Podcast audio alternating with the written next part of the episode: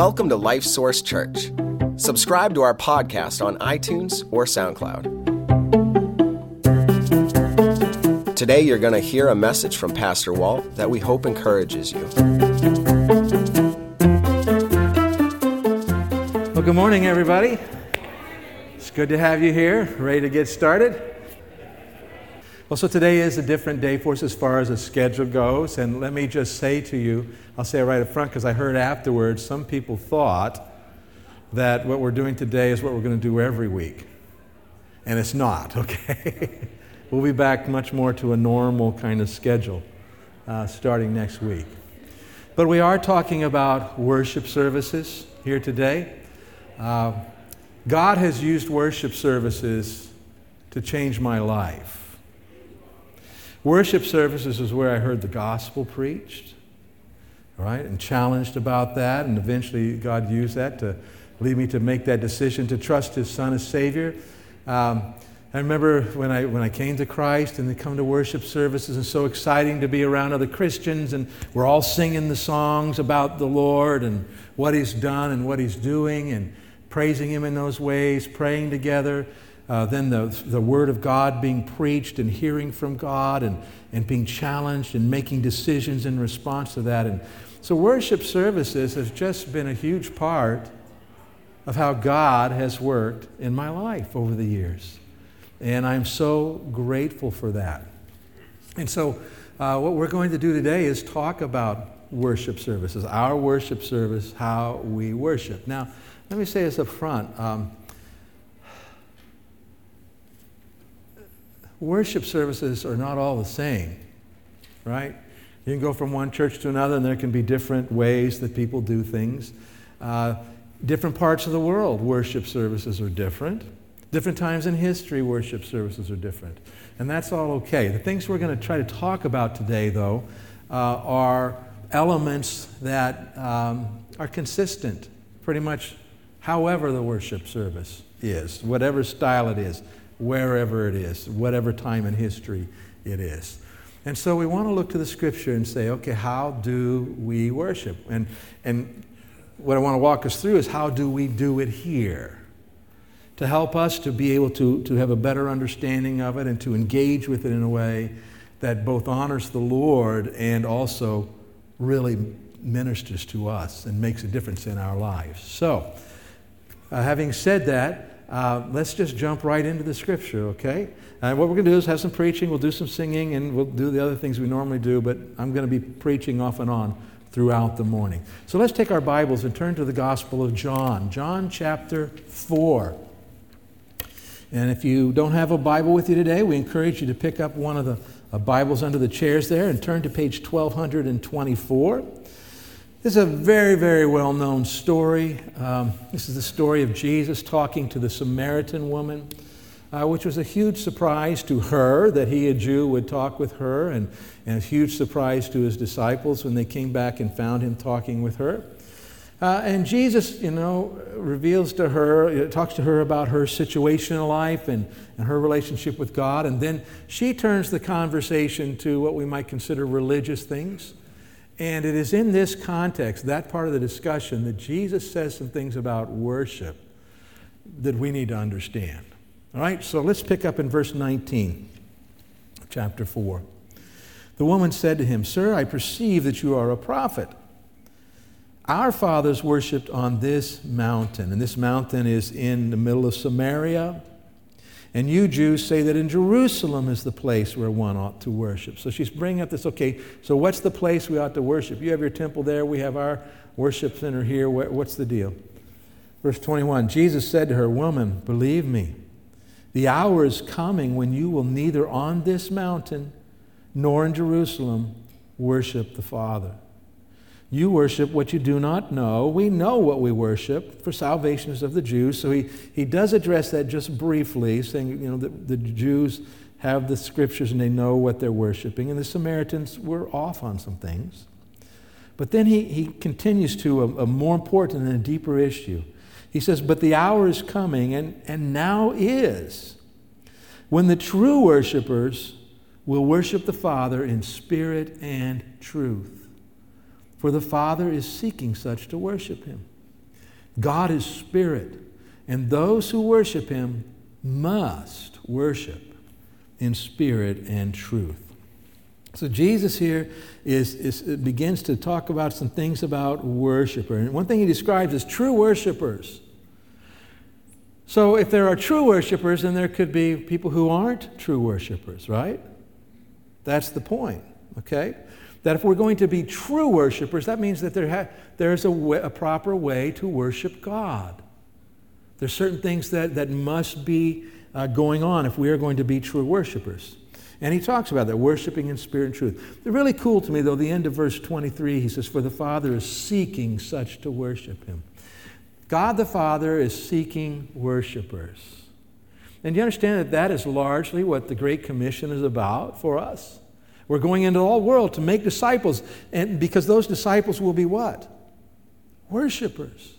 They will connect with God the way that He intends and, and be fulfilling what they were made for. And so God is looking for people to worship Him, to be true worshipers. And then verse 24, he says, God is spirit. Those who worship Him must worship in spirit and in truth. So let's focus in there on verse 24 for a little bit. He says, God is spirit. There are four places in the Bible where we have God is statements, okay? The first one that we talk about is God is light. And God being light means that He reveals things, He shows us things. Now, anybody besides me, um, you know, you find yourself more and more dependent on these to read? A few of you? Well, what I find is that when I, if I'm out in this, if I can get in the sunlight, that very often I can read without these. Why? Because what's the light doing? It's just making it really clear. Okay? And so, as God is light, He makes things really clear to us. He reveals things to us. And then light also drives out darkness. And so, God being light, we can help to drive the darkness out of our spiritual lives. Okay? And then the scripture says that God is a consuming fire. Now, this means that uh, usually in this context, and, and uh, excuse me, usually in the scripture, the idea of God being a consuming fire, I think it's the same thing it means in Hebrews, and that, that God is also a judge. He is a judge, a righteous judge, and he makes those judgments about sin. Okay? Uh, but I think it includes more than that. In our lives as Christians, he is also a consuming fire.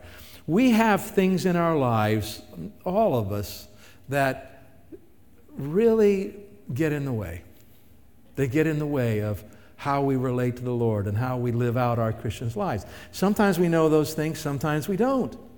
But God's consuming fire goes to work burning those things out of our lives, slowly but surely removing those things that get in the way. So our God is a consuming fire, and then God is spirit the one that Jesus talks about here. Now, what's the point of Jesus saying God is spirit? Well, what was the context of the conversation?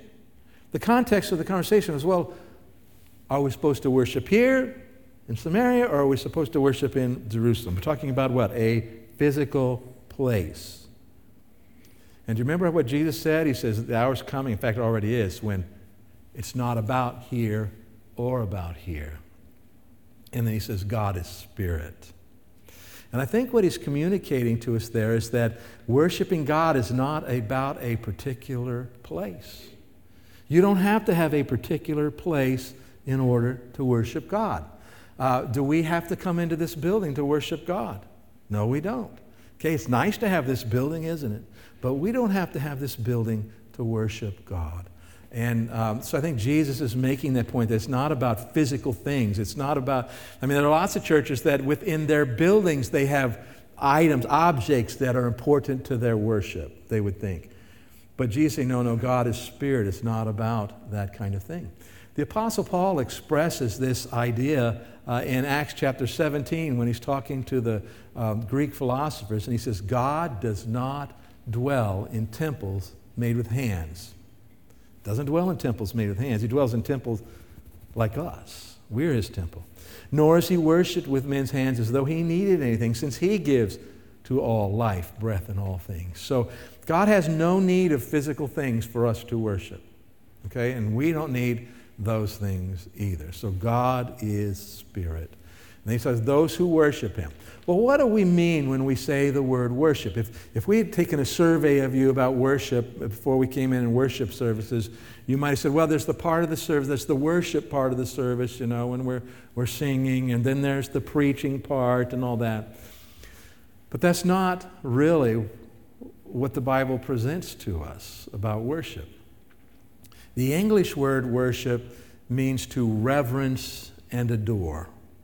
Okay, when you worship someone, you reverence them, you adore them. Um, but the, the Greek word, which is obviously what our New Testament is written in, is Greek. The Greek word that's, that's translated worship here literally means this it means to bow oneself in submission to another to consciously bow ourselves before them, to purposefully bow ourselves before. In fact, when you read through the Gospels and you know Jesus works a miracle or, or somebody comes in response to him, it talks about they worshiped him. That literally means that they got down and bowed themselves down before him. And, and when you bow yourself before someone, what are you recognizing? That this person has authority over me. Okay, this and particularly with Jesus, He's God, I am not God. Now, interesting. If we take this word, this translated worship, and, and, and look up the origin of this word, you know, trace back, where did the meaning come from? We come up with this idea. There, there's two parts to it. One is a prefix, which means toward, and the other word is the word for dog. And so, this, this idea of a dog bowing Okay? What do dogs do? If they want to, they'll, they'll get like this. How many dog lovers here today? Okay, great. And the rest of you are going, what's the picture of a dog up there for? But what we see is that, that this word came from word, the idea of a dog bowing before its master, licking its master's hand. Uh, and, and, the picture is this what is a dog living for at this moment? What's the dog living for? His master. He, he wants to please his master. Is my master happy with me? I love my master. You see that? Now, God is not telling us to become like dogs. That's not the point. The point that's the origin of the word. It came to mean this is literally the idea of bowing down. Now, Jesus got through just through saying that it's not about the physical stuff, okay? But it's about the attitude of the heart the bowing of our hearts. But this idea of bowing, the Old Testament communicates this. Psalm 95 says, Oh, come, let us worship and bow down. Let us kneel before the Lord our Maker. And so, this idea of bowing ourselves before the Lord, uh, like I said, the Bible doesn't require us to have physical bowing, although there's probably good times to do that. Um, but it's really talking about what's going on in our hearts. And we say that around here with this statement we surrender to the Lord. We bow ourselves before the Lord. We yield to the Lord. We say yes to the Lord. We surrender to the Lord. Okay? And so, as we surrender to the Lord, the Jesus says that if we're going to worship and surrender, we have to do it in spirit and in truth. Well, what does he mean by that? Well, in 1 Thessalonians uh, chapter 5, the Apostle Paul reveals this, uh, how, how, we're made up, and he talks about our body, our soul, our spirit. And, and the idea of, as we look through Scripture, our spirit being that innermost part of us, that innermost part that really is our identity, it's who we are at the core of our being. And, and so I think when Jesus says here to worship in spirit, he means that's where it starts. And, and it is there in our spirit where we can, you know, com, uh, directly connect with God.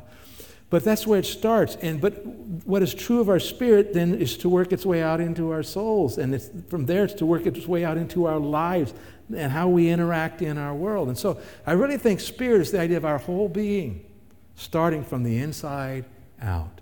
You're going to worship God. It should be about all of you, okay, not just part of you. Okay. Then when he says in truth, uh, where do we as Christians dis- uh, learn what's true? Ultimately, we've got to go to the Word of God, don't we? So he's saying if we're going to worship, it needs to be based on truth, which means it needs to be based on Scripture. Uh, but even more than that, Jesus said, I am the way, the truth, and the life. And so our worship needs to be consistent with who Jesus is. You know, if, if we were coming together and worshiping, or calling it worship, and saying, you know, oh, wow, yeah, Jesus is a good person. he gave us a good example. And what we have to do is we have to do this good thing and that good thing and the other good thing and hope that God just might be happy enough with us to forgive us. Well, are we true worshipers at this point? No, we're not, see? Because we aren't what? Worshiping on the basis of truth. When we worship on the basis of truth, we conform our worship to the scriptures and we conform our worship to who Jesus is and the role that he should have in our lives. So, this is what it means to worship. Well, what does this look like in real life? And when I say real life, I realize I don't want to communicate that what we do in here is not also real life. It is. What I should have said is the rest of your life. Okay, what does this look like in your life? The reality is, is that we ought to be true worshipers every moment of every day. Okay? That means that every, and we aren't always conscious of this, I know, but every moment of every day, it ought to be that God, you're God, I am not. You're Lord, I am not. I want to honor you. I want to live your way. I want to do what you want. And then doing that, we are what? Surrendering to the Lord moment by moment. Now, this could happen in your life when you're reading your Bible. You might be sitting reading your Bible and something becomes very clear and you go, oh God, and I, I, you know, I yield myself. I say yes to you. Or how do I do it? I want to do it. But we're yielding to the Lord. We're surrendering to Him in that. It might be that you are, uh, you know, you see something in nature that just is so overwhelming and awesome that leads you to remember, yes, God, you are creator and, and I'm your creation. I want to honor you. You know, we're, we're worshiping the Lord. Uh, when you're faced with choices, just life choices you have to make. And, and rather than just making the choice, you, you have this at least momentary awareness of, wait a minute, I want to I wanna choose the way God wants me to choose. And we make that choice. That's, that's an act of worship. Okay? So we ought to be worshiping all as we go through life, you know, as individuals. We surrender to the Lord. Okay, now, we're talking about worship service today. And God did not, when we got saved, God did not just bring us into relationship with Him. When God brought us into relationship with Him, He brought us into relationship with each other as well. Uh, scripture just so clearly points us out time and time again that we, we are not in this alone. This is not a do it yourself thing, it's a do it together thing. Are there things you have to do yourself? Sure. But man, we make a mistake when we separate it from each other. 1 Corinthians 12 12 says, For as the body is one and has many members, but all the members of that one body, being many, are one body, so also is Christ. Many members, but we are one. We are connected. This passage of Scripture continues and says, For by one Spirit we were all baptized into one body, and have been all been made to drink into one Spirit. For in fact, the body is not one member, but Many. We are together in this. The Apostle John, in his first letter, talks about this way. He says, That which we have seen and heard, we declare to you. And he's talking about we saw Jesus and we heard what he said, and we saw him rise. This is what we declare to you. Why? That you also may have fellowship with who? With us. And so when we bring the gospel to someone, we usually think about we're bringing the gospel to them so that they might have fellowship with God, right? True statement. But do you understand that's not just all that you're doing? You're also bringing them the gospel that they might have fellowship with us. And then John continues, and truly our fellowship is with the Father and with his Son Jesus Christ. And these things we write to you that your joy may be full. And then Matthew uh, chapter 18, Jesus says these words For where two or three are gathered together in my name, I am there in the midst of them. Now, the context of this verse here, this statement of Jesus, is a hard section of Scripture. I mean, it's not so much a hard section of Scripture, it's a hard life deal. It's when there's problems. But what Jesus is saying here is when we come together in His name to do what He has given us to do, He says, I am there. I'm there in the midst of you. Now, those of us who've been around uh, for quite a while, and as I look around, I think that's most of us, um, isn't God everywhere all the time? He's omnipresent, right? So, what's Jesus mean when he says, I'm in the midst? Well, I got to think. Do you think Jesus knew that, that he was omnipresent too? Sure. I think Jesus is saying when you get together in my name to do the things that I have told you I want you to do, when you do that, I am there with you in a very special way. You now have the authority to do what you need to do. You now have the power to do what you need to do. You now have the great, I, I am there with you in the middle of these things. And so, what this tells me is that when we get together to worship, which God has called us to do together, are we here gathered in His name? Are we here trying to do what He has given us to do? We are. So, guess what? Jesus is here, and not just in the, oh yeah, God's everywhere sense. Somehow He is here in a special way. And we would get this if, if I could say, and I know I've said this before, if we could say that Jesus was literally going to be here in the body, you could see him, right? Jesus is going to be here and talk. Would that change your perspective on getting together today? That's not a trick question. You guys, is that a trick question? No, it's not. I mean, I'm, I'm glad you're here to hear me, but man, if Jesus was standing here, I'd be sitting right down there with you. I'm ready, okay? But the reality is, is he is here in some special way. And so that means that when we gather for worship, something that hap- happens here that cannot happen any other way. Right? And so it matters that we're here today to connect with the Lord. And so the scripture talks about this. This is what people did together. Acts chapter 2, from the very beginning. So continuing daily with one accord, what they were in one accord, they were together and in unity, and they were meeting in the temple and they were meeting in their houses. And so when we're talking about our worship service, we've already talked about worship and what it means in our lives and how we live.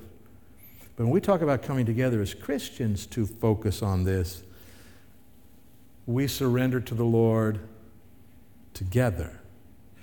Okay? Just, let's just read that out loud together and let these words soak in. We surrender to the Lord together. Okay? That's what our worship services are about, should be about.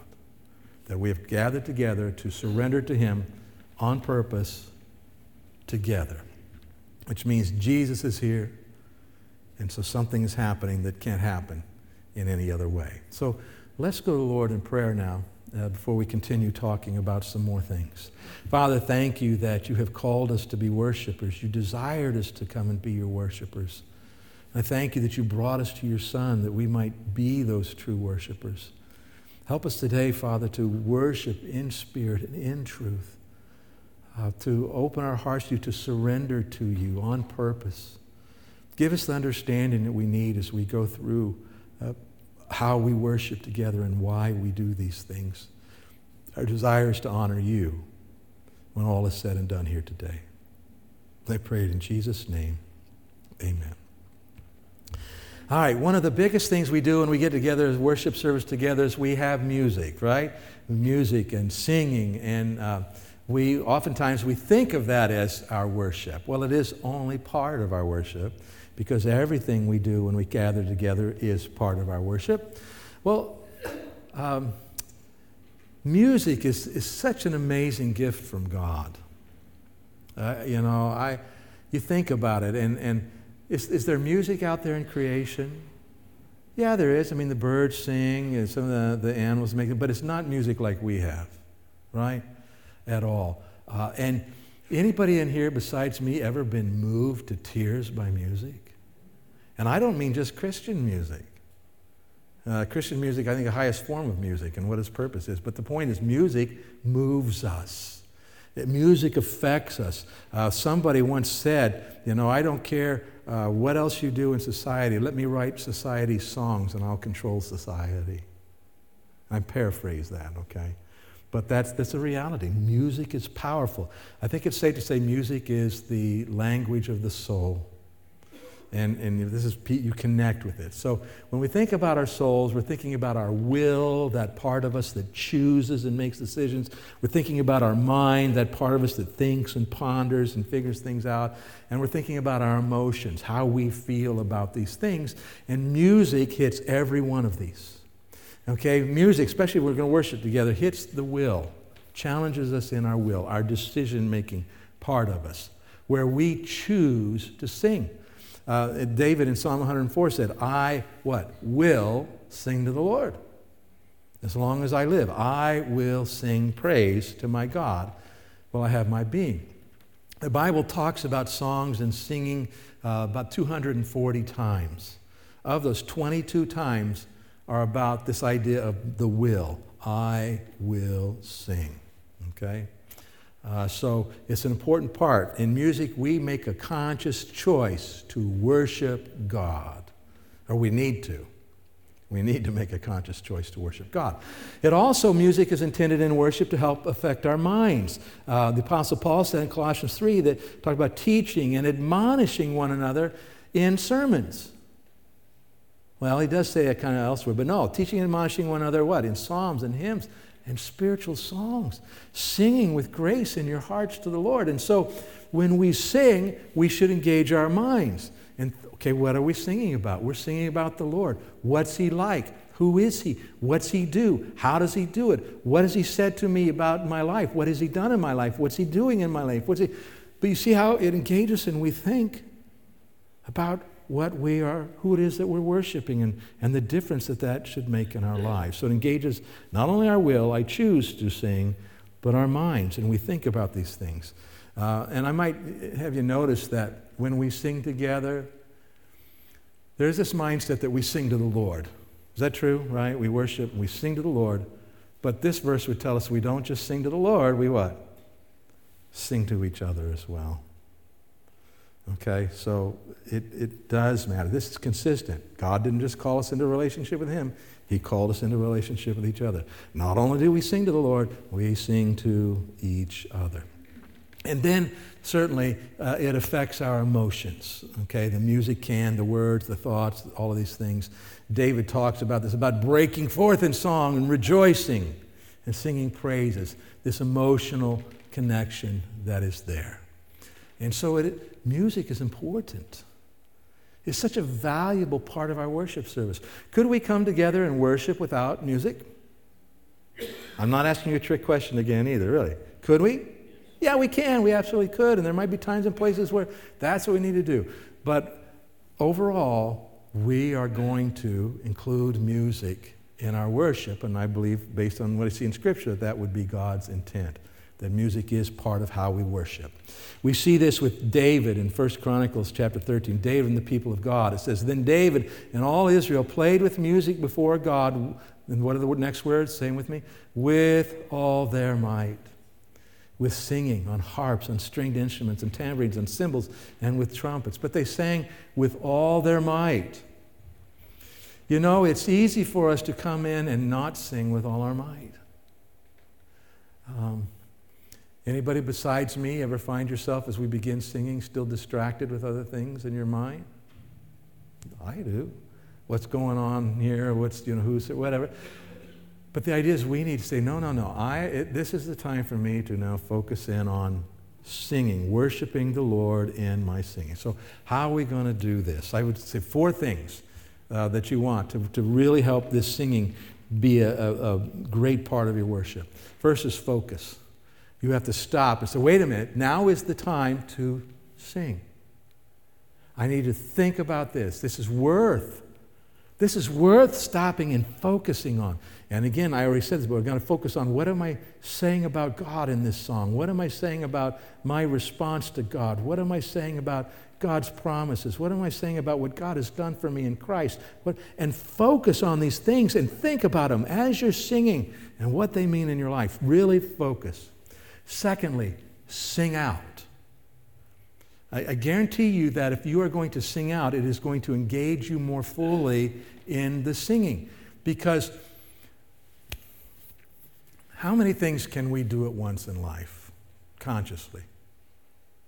This is a trick question. really we can only do one thing at a time, and we just get good at switching back and forth fast. Okay, there's experiments that actually show that. And so I can not sing out, I can just kind of sing along and keep thinking about other things and being distracted. When I have to sing out and make a point to sing out, you know what? I can't really be thinking about other stuff while I'm doing that. So sing out. You're on purpose. You're going to engage physically with this worship. Sing. Follow the leader. All right? And what I mean by this is that over the years, I had times, uh, uh, not so much anymore, hardly ever anymore, but I had times when we would sing the chorus of, of the worship song one more time. And I would go, oh, I've already sung this three times. And God just got a hold of me about that and said, That's not right, Walt. That's not right. Here we are to worship. And now, what you have just decided is to focus on what you like and don't like and make that be the most important thing about what's going on. And so I really felt convicted about it. So instead, I started when that still happens sometimes, right? And I would catch myself say, "No, okay." And I'm gonna, I'm really now going to focus and engage and sing this again. Lord, you've led us to sing this again. I am going to sing again. And I got to tell you, some of my most memorable God is real worship times have occurred when I made those decisions. And see why? It's because once again, I'm choosing to what? To engage with God here and worship. And so that is, just keep, you know, worship the Lord through all this. And it's so exciting. And, and this means you got to choose to worship. Bottom line. You got to choose to worship. Uh, an exciting thought to me came to me one day, and that's this that um, nobody can prevent me from worshiping except me. Maybe the song isn't one I would choose. Maybe I don't know this song very well. Uh, maybe there are distractions going on, but I, I get to choose. I can choose to worship the Lord. And so that's what we need to do, okay? And we do this together. Now, what I want to do is practice with you just a little bit. So, worship team, come on up here. Uh, I want to practice this idea of focusing, singing out, okay? Um, so, go ahead and put the words to the song up there if you would, Stephen. And um, I'm going to go back to my choir director days here a little bit. All right, would this all stand together? Stand. In choir days, I would have gone, mm-hmm. okay? And I, uh, uh, you want to give me the first chord there, somebody? Okay, here we go. So here's how this you can sing this if you want. Give thanks to the Lord our God and King. Is he listening to me? I love somebody might hear me. We don't want to do that. I really want to encourage you to, to take some steps forward here today in your, your worship. Uh, if you don't normally sing, move your lips. Okay? If you normally just move your lips, put some sound to it. If you've normally put some sound to it, sing out. All right? So sing with me here. Give thanks to the Lord, our God and King. His love endures forever. Okay, we're about 50%. Okay, let's try that again. Here we go. Ready? There it goes. Give thanks to the Lord, our God and King. His love endures for. Man, you guys are doing really good. This is good. You already did. Didn't they already do it as good as the first service? And you aren't as many. Good job. One more time. Really lift it up. Give thanks to the Lord, our God and King. His love endures for. Super job. Okay, keep singing that way. And later in the morning when we sing, sing that way. And there's times to sing soft. And sometimes you might actually get overwhelmed and feel like stop singing. That's okay too. But let's engage, right?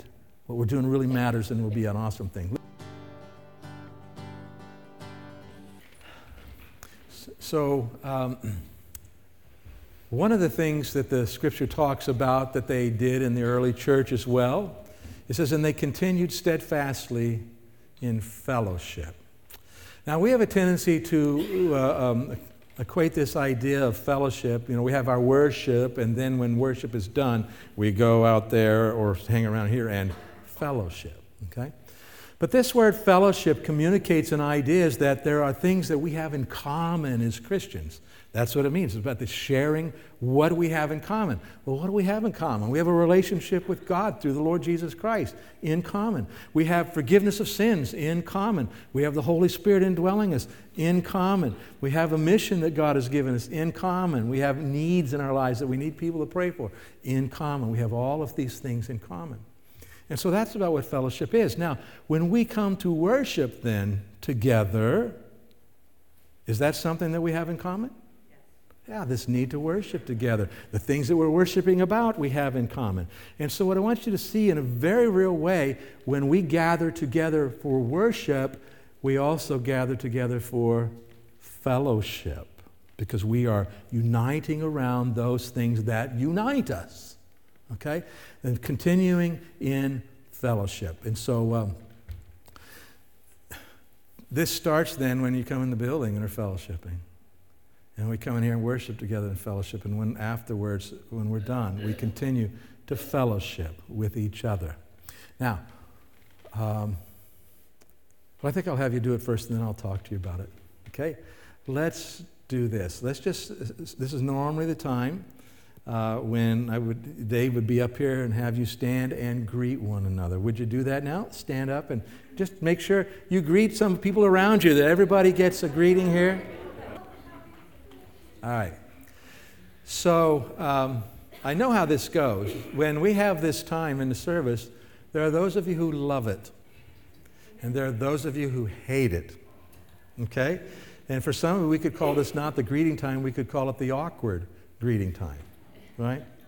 And, and, we get that. We have different personalities. But let me uh, share a couple of key things here. First is this the scripture says four different times it says, greet each other with Christian love.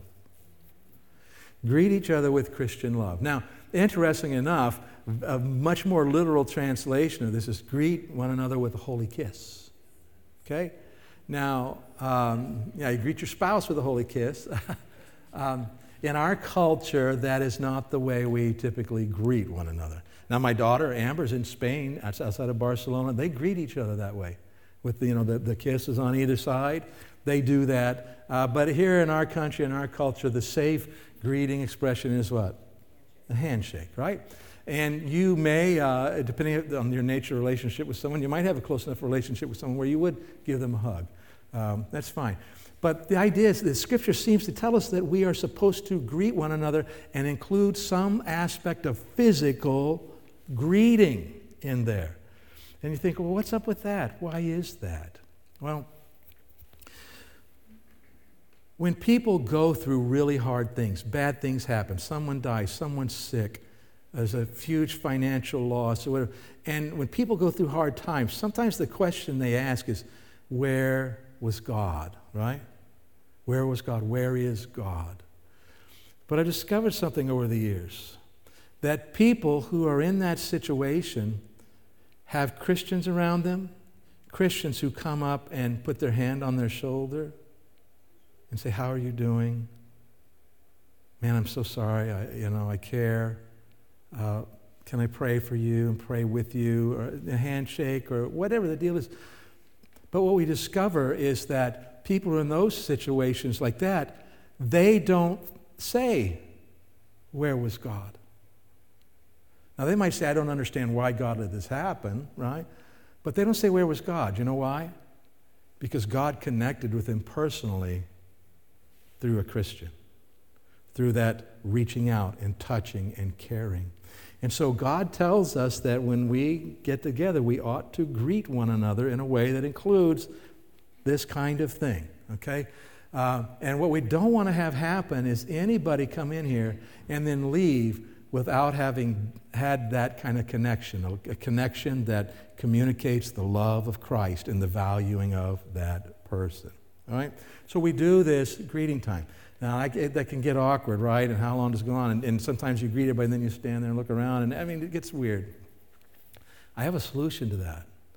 Um, if we would come in here, everybody would come in and be in the auditorium here three, four minutes, five minutes before the service actually starts, and then greet one another, actually care about each other, connect with each other, you know, make sure nobody's alone, that everybody gets greeted. And we did all that. If that was happening before the service and after the service, we wouldn't have to do it in the middle of the service. Okay? And so, um, whether we continue doing the service or not, and we, we continue to seek the Lord's direction on those kinds of things. But we need to be a church that greets one another with Christian love, okay?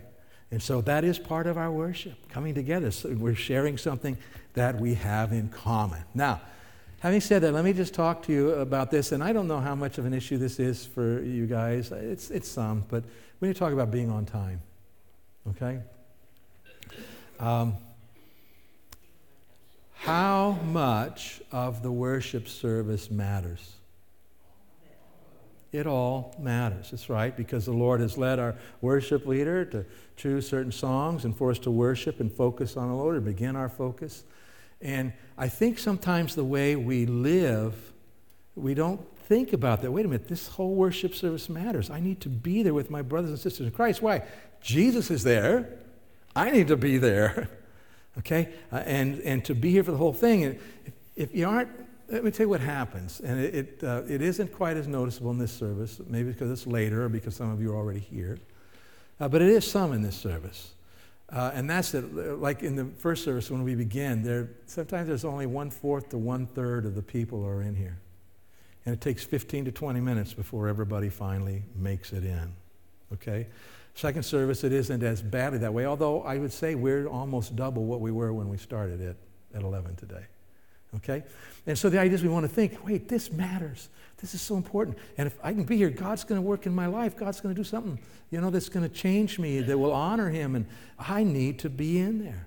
And start shaping your life accordingly. Make your plans accordingly.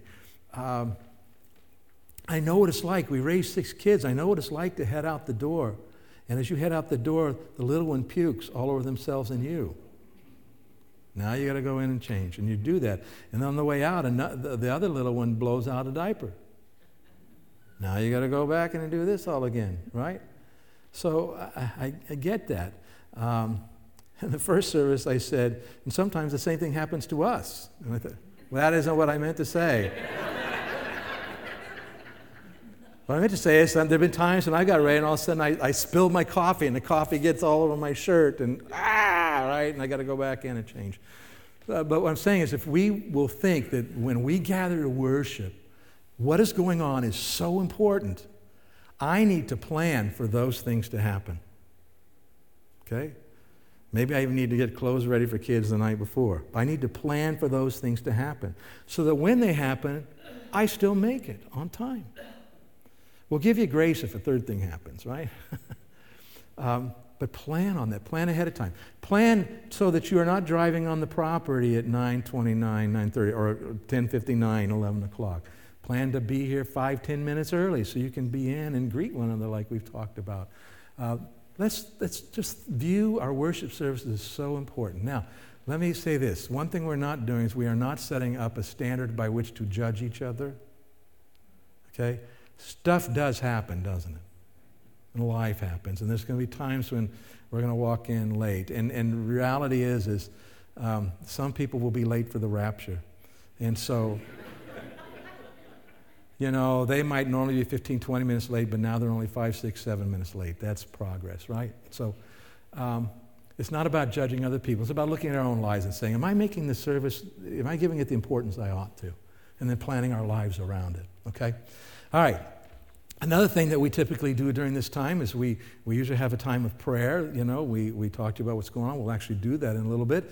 Uh, this scripture says they continued steadfastly in prayers. We know they did that. I don't probably need to talk much about that. I think we all understand the importance of talking to God uh, in our worship. Uh, some other things, a couple things that we do off and on. Matthew 28 says, Go make disciples, baptizing them. And so sometimes we have people who've come to Christ and want to follow the Lord in baptism, and, and we typically will do that at this time in the service. Okay? Uh, and then we have the Lord's Supper. For as often as you eat this bread and drink this cup, you proclaim the Lord's death till he comes. And so we will include that sometimes at this time in the service, sometimes after the preaching. And by the way, we are a church family, not just here on Sunday mornings, right? We're church family the rest of the week too, in different times. And so sometimes we have other things going on, other meetings, and we'll have the Lord's Supper at those times, okay? Uh, but we, we include the Lord's Supper in our worship. We also include offering. Psalm 96 talks about worship. It says, Give to the Lord the glory due his name. Bring an offering and come into his courts, or worship the Lord. And so the idea of, of giving to the Lord. Now you might say, well, wait a minute, I, I gave online. That's not a problem. If you gave online because you wanted to honor God in your finances and do the things that He led you to do, is that worship? It absolutely is worship. Then, when we have our time and the plate comes by and you've already given, just remind, yes, Lord, thank you that you provide for me and I'm able to give back to you. Just engage God and worship Him at that point, even though you've already put your offering in, other than that. One other thing we do at this time, usually because we are a church family, is talk about a few things that are going on in our church. And so let's do that right now, okay? Um, so I, I'm stopping preaching right now. And I'm actually doing this. Okay. Uh, Dave and Deb Langren not here today because they're up in New York with a new grandbaby, a little boy. So that's exciting for them. Be praying for them, great time, and also safety as they come back. And, and then a thing that's much uh, heavier on our hearts Kim Croak's brother had a really, really bad heart attack while he's on vacation in Florida. And, and this, they're looking at this really long road for recovery and lots of things that have to happen, lots of things that could go wrong. And all the logistics of being down there, and Kim's down there helping, and her brother and her mother. And so let's keep Kim in prayer, certainly her brother as well. Uh, some quick announcements here. Mother's Day, uh, we have a guest speaker with us, Ken Gilming.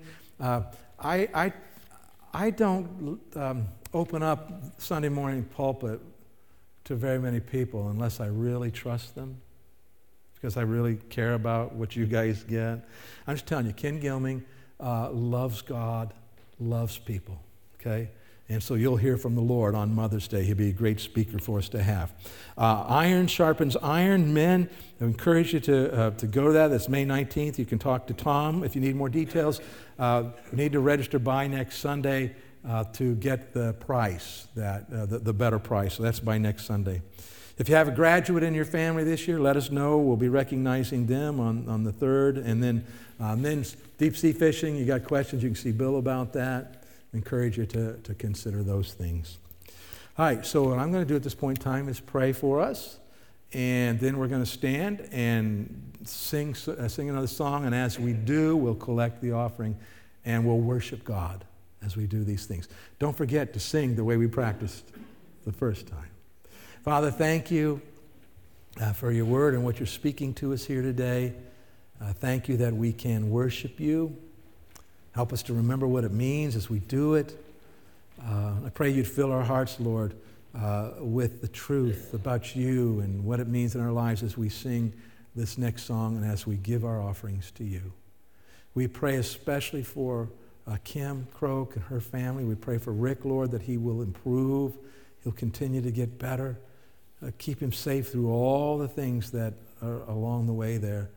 And especially help Kim, Lord. Give her the grace, the strength, the comfort, the encouragement, the wisdom that she needs as she walks through this time. And I pray these things in Jesus' name. Amen. So let's stand together and continue worship. So, normally, this is the time when we uh, begin the sermon. We begin the preaching, and obviously, today that has been different. Uh, but we do want to focus in on this part of the service. And just let me just say right up front, let's think about this again. It isn't that we've worshiped and now we have the preaching. We continue to worship as we have the preaching, okay? We want to continue to worship. Uh, we see that this has been the pattern for the church since the very beginning. Acts chapter 2, it says, And they continued steadfastly in the apostles' doctrine. That word means their teaching. Uh, it would include their preaching, their explanation of the word of God to, to God's people. The apostle Paul described his ministry in this area when he said these words For I have not shunned to declare to you the whole counsel of God. I'm going to tell you what God says. In preaching, sometimes you will be exposed to things and ideas that you might not come across on your own because the Lord will lead your pastor, uh, you know, what to preach when, and, and God knows how that all comes together, right? and he will speak to you through it. Uh, the Apostle Paul also said, talking about Christ, he says, Him we preach, uh, warning every man, teaching every man in all wisdom. Why? That we may present every man perfect in Christ Jesus. And man here, he's using in a generic sense, every person. Uh, we want to present you perfect in Christ, so we preach Christ to you. Now, so know that uh, the, when I'm preaching to you, when Pastor Dave is preaching to you, when we have a guest speaker that we've invited to come and preaching to you, that they are doing, that we are doing our very best to try to say to you, here's what God says. And we're trying to build a bridge from that to say, here's what that means in our lives, some things to think about. And, and uh, so we're going to do our best to speak to you on God's behalf, in God's place. Um, but you have to do something to make it work. Make it work, I don't mean that in a pragmatic sense. I mean for it to do what God wants it to do. So let's take our Bibles again and go to 1 Thessalonians. 1 Thessalonians chapter 2, page 1357 in the Bible that's in um, the chairs there. Now, when the Apostle Paul started the church in Thessalonica, which the, the people who live there are the Thessalonians. When Paul started the church there, uh, bad persecution came up, so much so that they were worried Paul was going to be killed. Uh, and Paul, we aren't sure how much time Paul had there. We know he had at least three weeks, but we're pretty sure he didn't have any more than three months. So he was there a very short time. Could you imagine starting a church and leaving it three months later? Whoa, how do you do that? Well, Paul had those same concerns. Uh, but what he discovered, because he, you know, reaching out to them, got news from them, he discovered that they had flourished. They had, had obeyed the Lord. They had lived out the Christian life. They had turned away from their idols and their false, false worship. And their reputation was becoming known that they were godly Christians, a great church. So Paul is very much encouraged. And then he talks about some of the reasons that this happened. And so in chapter 2 and verse 13, he gives us, I think, one of the really key reasons. He says, For this reason, we also thank God without ceasing, because when you received the word of God, which you heard from us, you welcomed it, not as the word of men, but as it is in truth, the word of God which also effectively works in you who believed. And so, you know, they didn't have Bibles like we do. You know, the Old Testament scriptures were in scrolls, and, and they, the church probably had access to um, maybe most of those, maybe all of them. A brand new church like this probably didn't have all of them. But Paul, when he was there, he says, so they don't have their own Bibles. He says, but when we spoke to you, you didn't just say, oh, Paul is speaking to us. Was Paul speaking to them? Was he? Yes. He said, You heard our words. He says, But you didn't receive it just as our words. You listened for the voice of God through what I was, what I was saying. And, and look at how he talks about that again. He says, You welcomed it not as the word of men, but as it is in truth the Word of God. And so somehow, some way, God has set this up. I mean, he talks elsewhere about God has chosen the foolishness of preaching to uh, bring the gospel and see people get saved. Um, but somehow, when we gather together, and, and whoever the Lord has, you know, speaking to us that day, he says it's not just them talking to you. God wants to talk to you.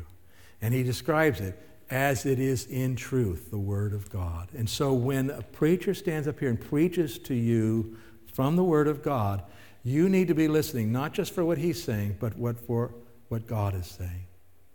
And sometimes it'll be exactly what the preacher says to you, is what God is saying to you. Other times it won't be exactly what he's saying, but the Holy Spirit will say, okay, you hear that? Now you see how that applies here, and you go, oh, yeah. But God will speak to you. Does this make sense to you, what I'm trying to say? Um, I'm, I'm fallible. God is not. And so I stand up here and preach to you. I could make some mistakes. I, I might miss some things from time to time. But God will speak to you, and He's never wrong. And so, who do we want to make sure we hear from? God. He does use us, He does use preachers. Okay? And so, really, really crucial that you, when we get to this part of the service, just like you've been trying to, you know, to be in tune with the Lord through the rest of the service, continue now. Participate with God through this time of preaching. Look at the Word, listen, have a conversation with God about what you're hearing, and, and, then respond to Him. And here's the attitude you want to bring it's the attitude that uh, Samuel was instructed to have when he heard the voice of God to say, Speak, Lord, your servant is listening. I'm listening, Lord. And by the time we get to the end of the sermon and the end of the worship service, I'm confident the Lord will have spoken to you about something. It might be that He just reminds you of things you already know and said, Don't forget, you need to remember this. It might be that He, all of a sudden, you have a new insight you never had in your whole life. It might be practical steps you need to take. That is the big deal. It might not be. It might be a whole different way of thinking that God is trying to get you to see and have it. But the point is, He will work if you'll say, Speak, Lord, I'm listening. I want to hear, I want to know, and I want to do what you tell me to do. And so, for this sermon today, I usually bring it down to the end and try to give you some sort of applications, and, and hopefully they help you. Uh, but once again, the biggest application you want is the one God has for you. Very often it'll overlap, and other times it might not. But so here's the, today's application. Here's what I want you to, to be at. Today, I choose to surrender to the Lord about worshiping together with my church. I'm going to surrender. God, I'm going to make it as important. I'm going to plan my life so I can make sure I'm here for all. I'm going to uh, uh, focus my mind. I'm going to care about the people around me and greet them. I'm going to, whatever, right? Today, right now, I choose to surrender to the Lord about worshiping together with my church. And so when we talk about worship here in our church, we're talking about we surrender to the Lord. We do. Now, when we say we surrender to the Lord, it, sometimes our surrender, we reach a point at the end of the service where we realize our surrender isn't even about anything that was directly said today. It's about, I need to receive Christ as Savior. Or I need to be baptized, the way the Bible says. Or, I mean, it might be other things, right? But if we gather together with this mindset, we surrender to the Lord, God will do great and amazing things in our worship services and change our lives and change our church in ways that honor Him. So, let's go to the Lord in prayer, and then we have one more song that we're going to sing together. Father, we do come before you, and I thank you, Lord, for all the things that you tell us about worship. And I pray, Father, that we, can, we will learn and we'll remember and we'll grow in this, and that we would honor you uh, with our worship, Lord, individually, moment by moment as we go through life. But, Lord, as we're talking about today, that we would also, on purpose, gather, be here, and, and worship together, surrender our lives to you together about whatever you would speak to us as we worship you. Thank you for these things and, and our desires that you be honored, glorified, lifted high here today. And I pray this in Jesus' name. Amen.